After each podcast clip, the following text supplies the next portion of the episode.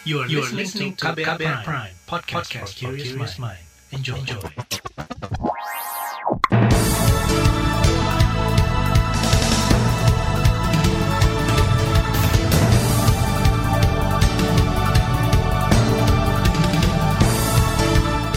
Selamat pagi saudara, senang sekali bisa menjumpai Anda kembali melalui program Buletin Pagi edisi Kamis dua puluh sembilan April dua ribu dua puluh satu bersama saya Malika. Sejumlah informasi pilihan telah kami siapkan, di antaranya enam petugas layanan tes antigen bekas jalani penyelidikan. Jokowi lantik Mendikbudristek dan Menteri Investasi baru. Komnas H A M akan minta keterangan Pemprov Jateng soal kekerasan aparat di Wadas. Terbaru di Buletin Pagi. Polda Sumatra Utara saat ini tengah mendalami kasus penggunaan alat tes rapid antigen bekas yang digunakan di pelayanan rapid bandara Kuala Namu. Juru bicara Polda Sumatra Utara Hadi Wahyudi mengatakan saat ini kepolisian tengah memeriksa enam orang saksi terkait kasus tersebut. Subdit empat Krimsus uh, sudah melakukan penindakan terhadap dugaan tindak pidana uh, Undang-Undang Kesehatan. Lokasi yang kemarin uh, dilakukan penindakan itu adalah di salah satu tempat di Bandara Kuala Namu. Kemudian ada beberapa orang yang sudah kita mintai keterangan dan sudah diamankan di Subdit empat. Saat ini kondisinya masih terus didalami oleh penyidik. Juru bicara Polda Sumatra Utara Hadi Wahyudi mengatakan selain saksi, kepolisian juga telah menyita beberapa alat medis yang merupakan barang bukti penggunaan alat tes antigen bekas. Polisi juga tengah mendalami adanya keterlibatan perusahaan yang mendistribusikan alat kesehatan tersebut. Sementara itu, P T Kimia Farma Diagnostik akan memberi sanksi berat jika keenam petugas layanan tes antigen di Bandara Kuala Namu terbukti menggunakan alat-alat bekas. Direktur Utama P T Kimia Farma Diagnostik Adil Fadilah Bulkini dalam rilisnya mengatakan penggunaan alat tes antigen bekas yang kemudian didaur ulang menyalahi standar operasional. Perusahaan mendukung penuh proses penyelidikan kepolisian terkait temuan itu.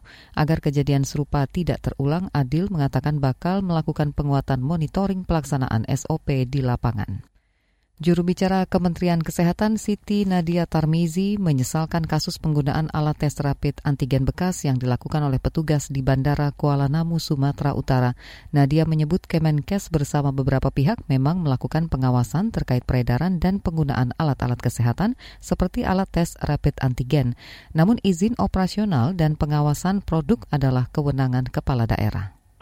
Pengawasan ya tentunya sampai saat ini ada post marketing surveillance ya yang dilakukan, dan ini di Kementerian Kesehatan kita lakukan uh, bersama Badan P O M juga bersama dengan Direktorat Jenderal Farmakes ya. Tetapi pengawasan uh, yang dilakukan ini hanya berdasarkan misalnya aduan ataupun informasi dari masyarakat seperti itu. Nah, sementara pengawasan yang lebih dekat itu dilakukan oleh pemerintah daerah. Juru bicara Kemenkes Siti Nadia menambahkan pengawasan di bandara seharusnya melibatkan satgas yang melakukan monitoring secara profesional.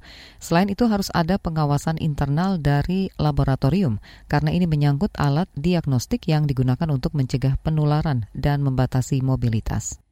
Epidemiolog asal Universitas Griffith Australia, Diki Budiman mengatakan kasus ini bisa membuat masyarakat curiga dengan pelayanan tes antigen yang ada di daerahnya. Diki meminta Kemenkes, Kimia Farma, dan otoritas lain yang terlibat segera melakukan audit menyeluruh.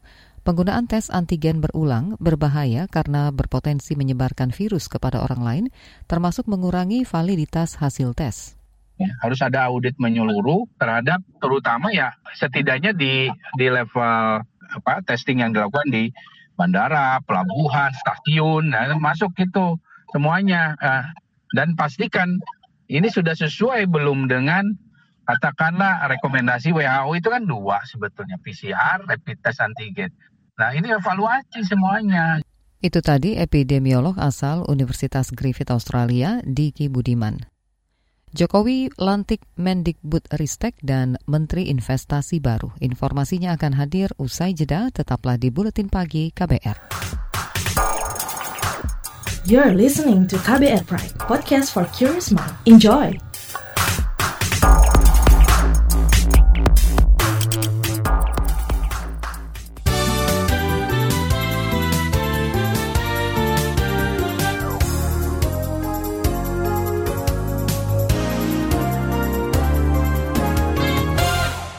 Anda sedang mendengarkan Buletin Pagi K B R. Presiden Joko Widodo melantik Nadiem Makarim sebagai Menteri Pendidikan, Kebudayaan, Riset, dan Teknologi, serta melantik Bahlil Lahadalia sebagai Menteri Investasi dan Kepala Badan Koordinasi Penanaman Modal B K P M. Pelantikan dan pengambilan sumpah jabatan digelar di Istana Negara Jakarta kemarin. Demi Allah saya bersumpah. Demi Allah saya bersumpah. Bahwa saya. Bahwa saya. Akan setia kepada. Akan setia kepada Undang-Undang Dasar Negara Republik Indonesia Undang-Undang Dasar Negara Republik Indonesia tahun seribu sembilan ratus empat puluh lima tahun seribu sembilan ratus empat puluh lima. Selain itu, Presiden Jokowi juga melantik Kepala Badan Riset dan Inovasi Nasional B R I N Laksana Tri Handoko. Sebelumnya Laksana Tri menjabat sebagai Kepala Lembaga Ilmu Pengetahuan Indonesia L I P I. Pelantikan ini berdasarkan keputusan Presiden nomor tujuh puluh dua tahun dua ribu dua puluh satu tentang pembentukan dan pengupahan kementerian serta pengangkatan beberapa menteri negara Kabinet Indonesia Maju periode tahun dua ribu sembilan belas sampai dua ribu dua puluh empat.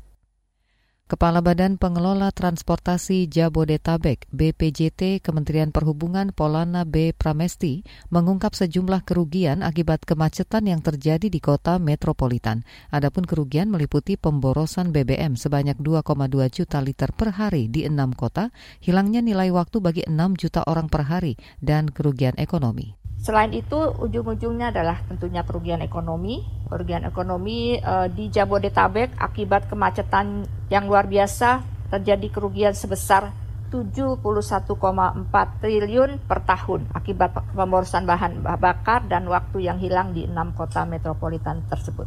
Kepala B P J T Kementerian Perhubungan Polana Pramesti juga menambahkan, ada kerugian lingkungan yang disebabkan kemacetan yang panjang, yaitu mengurangi kualitas lingkungan untuk masyarakat. Ia mengatakan masalah kemacetan ini terjadi lantaran masyarakat khususnya di Jabodetabek memilih menggunakan kendaraan pribadi dibanding transportasi umum. Satu anggota polisi tewas tertembak dalam kontak senjata dengan T P M O P M di Ilaga, Kabupaten Puncak kemarin. Karena peristiwa itu, Kapolri Listyo Sigit Prabowo meminta anggotanya melakukan pengejaran lebih masif kepada kelompok tersebut. Oleh karena itu, saya perintahkan kepada seluruh anggota Satgas yang bertugas, lakukan terus pengejaran terhadap kelompok kriminal bersenjata yang ada di Papua. Terus berjuang, negara tidak boleh kalah. Lakukan perjuangan, lakukan langkah-langkah terbaik yang bisa saudara-saudara semua laksanakan. Dan kami, pimpinan Polri dan seluruh jajaran yang ada di Polri, siap untuk mensupport apapun yang diperlukan. Kapolri Listyo Sigit Prabowo menyebut korban dari kelompok bersenjata di Papua bukan hanya dari pihak T N I dan Polri, namun juga dari masyarakat sipil. Sigit mendorong jajarannya untuk tidak kendor mengejar kelompok bersenjata tersebut. Dalam kesempatan itu, Kapolri memberi penghargaan ke anggotanya yang tewas, yaitu Ikomang Wiranata, kenaikan pangkat luar biasa dengan gelar Anumerta. Kementerian Koordinator Perekonomian mengatakan realisasi program pemulihan ekonomi nasional dua ribu dua puluh satu untuk usaha mikro kecil menengah belum mencapai dua puluh persen. Padahal menurut Sekretaris Kementerian Koordinator Perekonomian Susi Wijono, Susi Wijono Mugiarso, bantuan P E N sangat dibutuhkan pebisnis menjalankan usahanya. Program pemulihan ekonomi nasional ini di tahun dua ribu dua puluh satu ini dialokasikan sebesar enam ratus sembilan puluh sembilan koma empat tiga triliun. Ini dari alokasi ini sekitar seratus sembilan puluh satu koma satu tiga triliun ini untuk U M K M dan korporasi. Nah, kalau kita lihat memang uh, realisasinya sampai dengan uh, pertengahan April kemarin, enam belas April, uh, untuk program dukungan U M K M dan korporasi ini memang baru sembilan belas koma tujuh persen atau sekitar tiga puluh tujuh koma tujuh triliun. Sekretaris Kementerian Koordinator Perekonomian Susi Wijono mengatakan sampai pertengahan April dua ribu dua puluh satu bantuan produktif untuk usaha mikro sudah terrealisasi sebanyak tujuh koma sembilan triliun rupiah atau setara enam puluh satu persen dari pagu dua belas koma sembilan triliun rupiah, dan penempatan dana untuk restrukturisasi kredit perbankan sudah tersalurkan dua puluh sembilan triliun rupiah setara dengan empat puluh empat persen dari total pagu yang ditetapkan sebanyak enam puluh tujuh triliun rupiah. Kita ke mancanegara, pemerintah Sri Lanka menyetujui rancangan undang-undang larangan mengenakan cadar atau nikab dan burka bagi muslimah dengan alasan keamanan nasional. Mengutip Associated Press, usulan Menteri Keamanan Dalam Negeri Sri Lanka, Sarat Warasekera, akan dikirim ke Kejaksaan Agung dan disetujui oleh parlemen untuk dijadikan undang-undang. Warasekara menyebut burka atau pakaian yang menutupi tubuh dan wajah yang dikenakan muslimah sebagai simbol ekstremisme. Ia juga mengklaim pelarangan itu bisa membantu meningkatkan keamanan nasional. Kita ke informasi olahraga, tim V R empat puluh enam milik Valentino Rossi resmi akan tampil di MotoGP mulai musim dua ribu dua puluh dua. Bekerja sama dengan perusahaan Arab Saudi, Aramco, V R empat puluh enam akan tampil di MotoGP hingga dua ribu dua puluh enam. Dikutip dari Sky Sport, V R empat puluh enam dan Aramco sudah mencapai kesepakatan untuk membentuk tim MotoGP. Namun hingga kini pihak Dorna Sport selaku pengelola MotoGP belum memastikan keikutsertaan tim V R empat puluh enam milik Rossi. Namun C E O Dorna Carmelo Ezpeleta sebelumnya sempat mengatakan akan selalu siap memberi ruang bagi tim MotoGP milik Rossi. Manchester City sukses membungkam P S G dengan skor dua satu dalam partai leg pertama semifinal Liga Champions dua ribu dua puluh dua puluh satu yang digelar di Park the Princes Kamis dini hari. Manchester City sejatinya sempat tertinggal lebih dulu akibat gol Marquinhos. Tim tamu sukses bangkit di babak kedua dan memastikan kemenangan lewat aksi Kevin De Bruyne dan Riyad Mahrez. Berkat hasil ini, Manchester City jelas memiliki peluang sangat lebar untuk melaju ke partai final Liga Champions pertama mereka. The Citizen bakal bertindak sebagai tuan rumah pada laga leg kedua pekan depan. Laporan khas K B R bertajuk Lindungi U M K M lewat Hak Kekayaan Intelektual Indonesia akan hadir sesaat lagi. Tetaplah di Buletin Pagi K B R. You're listening to K B R Prime, podcast for curious mind. Enjoy!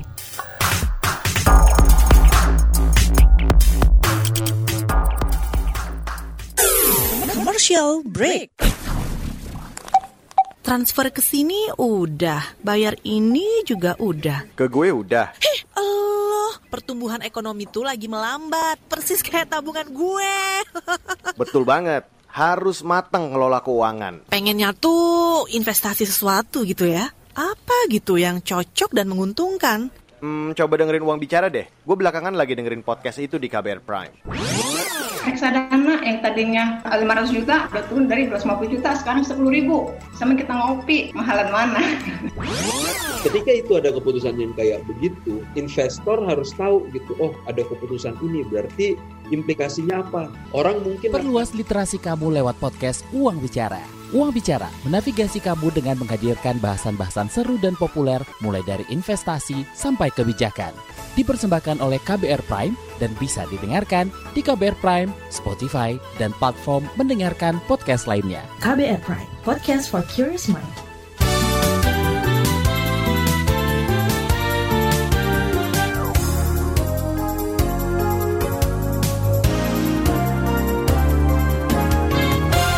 Anda masih bersama kami di Buletin Pagi K B R. Saudara, meski menjadi salah satu sektor yang acap kali selamat dari krisis seperti pandemi covid sembilan belas, usaha mikro, kecil, dan menengah U M K M kadang tak berdaya menghadapi terjangan pemalsuan produk.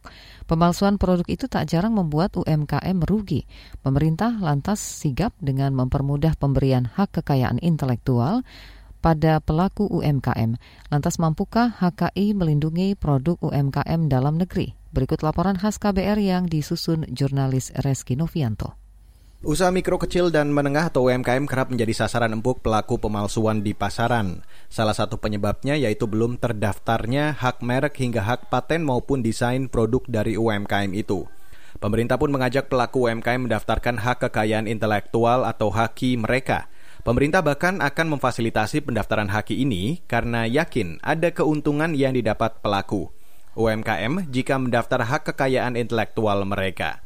Menurut Menteri Pariwisata dan Ekonomi Kreatif Sandiaga Uno, pelaku usaha ekonomi kreatif dapat mendaftar H K I secara online, termasuk daftar hak merek, daftar hak paten, indikasi geografis, dan desain industri. Bahkan kata dia, hak kekayaan intelektual atau H K I nantinya dapat bisa digunakan sebagai kredit pembiayaan usaha dengan menjaminkannya ke perbankan. Dan sebagai objek jaminan ini akan memudahkan para U M K M sehingga tidak perlu lagi jaminan tambahan, tidak perlu pinjam kolateral, tidak perlu pinjam uh, agunan dan lain sebagainya. Sehingga akses pembiayaan bagi pelaku ekonomi kreatif ini dengan aset fisik yang memadai bisa kita uh, hadirkan, realisasikan dan eksekusikan uh, sebagai bentuk daripada solusi yang diberikan oleh kementerian. Menteri Pariwisata dan Ekonomi Kreatif Sandiaga Uno menyebut Kemenparekraf juga tengah merancang aturan pelaksana turunan untuk membuat rencana tersebut. Hal serupa disampaikan Koordinator Fasilitasi Kekayaan Intelektual dua Kemenparekraf Muhammad Fauzi. Menurutnya, haki adalah jantung dari ekonomi kreatif. Haki, kata dia, merupakan nilai tambah bagi pelaku U M K M yang ingin maju, berkembang dan bertahan memenangkan kompetisi di era ini. Uh, melalui Undang-Undang dua puluh empat dua ribu sembilan belas ini, kita mendapatkan amanat untuk segera membuat peraturan pemerintah tentang pembiayaan berbasis kekayaan intelektual dan pemasaran berbasis kekayaan intelektual. Hal ini adalah suatu terobosan besar. Nantinya, para pemegang haki, para pemilik haki, itu bisa melakukan mendapatkan akses pembiayaan cukup dengan mengagunkan haki mereka. Koordinator Fasilitasi Kekayaan Intelektual dua Kemenparekraf Muhammad Fauzi menyebut aturan pembiayaan dan pemasaran haki diharapkan membantu pelaku insan kreatif di Indonesia segera mendapat akses luas dan tentunya kepastian hukum yang jelas. Sementara itu, Deputi Usaha Kecil dan Menengah Kementerian Koperasi dan U K M Hanung Harimba Rahman mengklaim pemerintah mempermudah pemberian hak kekayaan intelektual atau haki pada pelaku U M K M. Kemudahan yang diberikan termasuk pendampingan dalam usaha U M K M memperoleh sertifikat haki.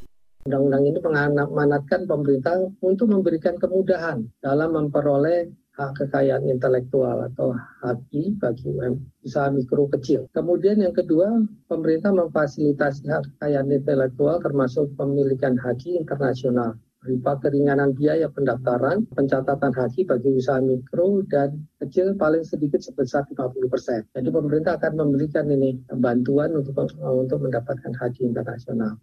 Selain memperkuat dari sisi perlindungan hukum, Harimba menyebut haki bermanfaat sebagai pendorong inovasi dan daya saing U M K M.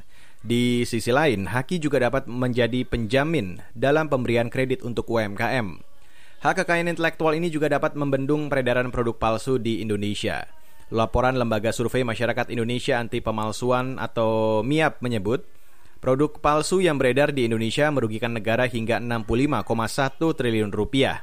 Ketua M I A P, Yustisiari Kusuma menyebut, kerugian ini dihitung dari peredaran produk palsu yang tinggi, pendapatan domestik bruto negara dan efek domino lainnya seperti kesempatan kerja dan lain sebagainya. Nah ini, salah satu temuan yang penting yang dapat kami peroleh adalah berdasarkan studi yang ini, studi dua ribu empat belas sampai dua ribu lima belas. Kerugian total di Indonesia uh, karena adanya pelanggaran kekayaan intelektual, khususnya merek, adalah sebesar enam puluh lima koma satu triliun. Bapak-Ibu sekalian, ini angka yang sangat besar, angka yang sangat mencengangkan, tetapi inilah fakta yang kami peroleh. Dalam penelitian M I A P, ada tujuh komoditas produk U M K M yang paling banyak dipalsukan, yaitu perangkat lunak, kosmetika, farmasi atau obat-obatan, pakaian, barang kulit, makanan dan minuman, serta tinta printer. M I A P mendorong pemerintah secepatnya membantu kemudahan akses U M K M mendapat sertifikasi hak kekayaan intelektual. Tujuannya, melindungi pelaku U M K M dari tindak pemalsuan yang berakibat pada kerugian. Saudara, laporan khas K B R ini disusun Reski Novianto dan saya Reski Mesanto. Usai jeda akan kami hadirkan sejumlah informasi dari daerah, tetaplah di Buletin Pagi K B R. You're listening to K B R Prime, podcast for curious mind. Enjoy!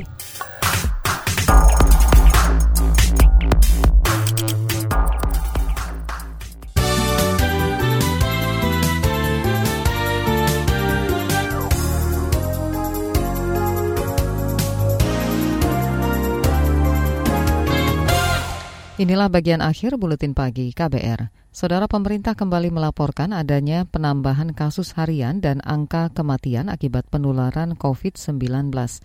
Data dari Satuan Tugas Penanganan covid sembilan belas hingga kemarin menunjukkan ada penambahan lima ribu dua ratus empat puluh satu kasus baru COVID dalam dua puluh empat jam terakhir. Penambahan itu menyebabkan total kasus covid sembilan belas di Indonesia saat ini mencapai satu juta enam ratus lima puluh tujuh ribu orang lebih, terhitung sejak kasus pertama diumumkan pada Maret dua ribu dua puluh. Informasi ini disampaikan Satgas Penanganan covid sembilan belas kepada wartawan Rabu sore kemarin. Dan data ini juga bisa Anda akses di situs covid sembilan belas titik go titik id. Pada data yang sama menunjukkan ada penambahan pasien sembuh akibat covid sembilan belas. Dalam sehari jumlah pasien yang sembuh bertambah empat ribu delapan ratus delapan belas orang. Dengan demikian jumlah pasien covid sembilan belas yang sembuh di Indonesia mencapai satu juta lima ratus ribu orang lebih. Akan tetapi jumlah pasien yang meninggal, saudara, juga terus bertambah. Pada periode dua puluh tujuh hingga dua puluh delapan Maret ada seratus tujuh puluh tujuh pasien COVID yang meninggal dunia. Angka kematian akibat covid sembilan belas mencapai empat puluh lima ribu seratus orang lebih sejak awal pandemi. Dan dengan data tersebut, maka saat ini tercatat ada seratus ribu lima ratus dua kasus aktif covid sembilan belas. Sementara kasus aktif ini adalah pasien yang masih terkonfirmasi positif virus corona dan menjalani perawatan di rumah sakit atau isolasi mandiri. Pemerintah juga mencatat saat ini terdapat enam puluh enam ribu orang yang berstatus suspek. Komisi Nasional Hak Asasi Manusia Komnas H A M akan meminta keterangan dari pemerintah Provinsi Jawa Tengah terkait bentrok warga dengan aparat keamanan di Desa Wadas, Purworejo. Komisioner Komnas H A M B K Ulung Hapsara mengatakan akan meminta keterangan dari pemerintah pada Jumat mendatang. Yang soal Wadas, jadi hari Jumat mendatang akan ada permintaan keterangan dengan pemerintah Provinsi Jawa Tengah untuk mendetilkan seperti apa kasusnya dan juga mendiskusikan langkah-langkah penyelesaiannya. Itu tadi Komisioner Komnas H A M B K Ulung. Sementara itu, Ketua Komnas H A M Ahmad Taufan Damanik mengatakan telah menjalin komunikasi dengan Gubernur Jawa Tengah Ganjar Pranowo dan aparat kepolisian setempat terkait kasus itu. Ia menyayangkan adanya bentrok yang dilatari perbedaan kepentingan dan berharap permasalahan di Wadas bisa diselesaikan melalui jalur mediasi. Polisi daerah Polda Aceh dan Sumatera Utara memperketat jalur perbatasan menjelang mudik lebaran. Menurut Kepala Polisi Resort Aceh Tamiang, Arie Lasta Iriawan, gerbang utama yang menghubungkan dua provinsi di lintasan Medan Banda Aceh direncanakan akan tutup total pada enam hingga tujuh belas Mei mendatang.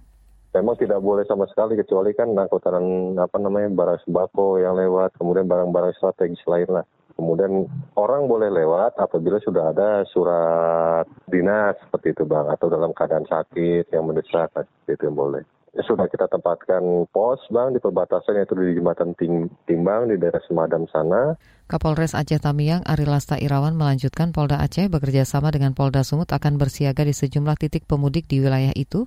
Sementara berdasarkan data Satgas covid sembilan belas di Aceh, saat ini kasus positif covid sembilan belas berjumlah tujuh ratus sembilan orang, di mana tujuh puluh enam orang diantaranya dinyatakan meninggal dunia, enam ratus dua puluh satu orang dinyatakan pulih, dan dua belas sisanya masih menjalani isolasi di rumah sakit. Pegiat hak asasi manusia Papua Theo Hasegem menepis adanya dugaan penyebab kekerasan di sana lantaran pemerintah merevisi Undang-Undang Otonomi Khusus. Menurut Theo, hal itu tidak berkaitan lantaran organisasi Papua Merdeka O P M sudah ada sebelum Otsus berjalan. Kenapa mereka menolak? Pasti ada masalah di situ. Saya pikir itu tidak ada kaitan soal Otsus. Otsus ini kan muncul setelah orang berteriak Papua Merdeka untuk memadamkan isu soal Papua Merdeka. Otsus itu lahir karena ada O P M. O P M muncul bukan karena Otsus tidak berjalan baik. Untuk mengakhiri kekerasan di Papua, Theo mengatakan pemerintah tidak bisa terus melakukan pola pendekatan keamanan seperti yang saat ini berjalan. Kebijakan itu justru akan memicu perlawanan dari O P M. Katanya akibat konflik bersenjata menyebabkan jatuhnya korban dari warga sipil dan pengungsi. Informasi tadi menutup jumpa kita di Buletin Pagi hari ini. Pantau juga informasi terbaru melalui kabar baru, situs k b r titik i d, Twitter di akun et berita k b r, serta podcast di alamat k b r prime titik i d. Akhirnya saya Malika bersama tim yang bertugas undur diri. Salam.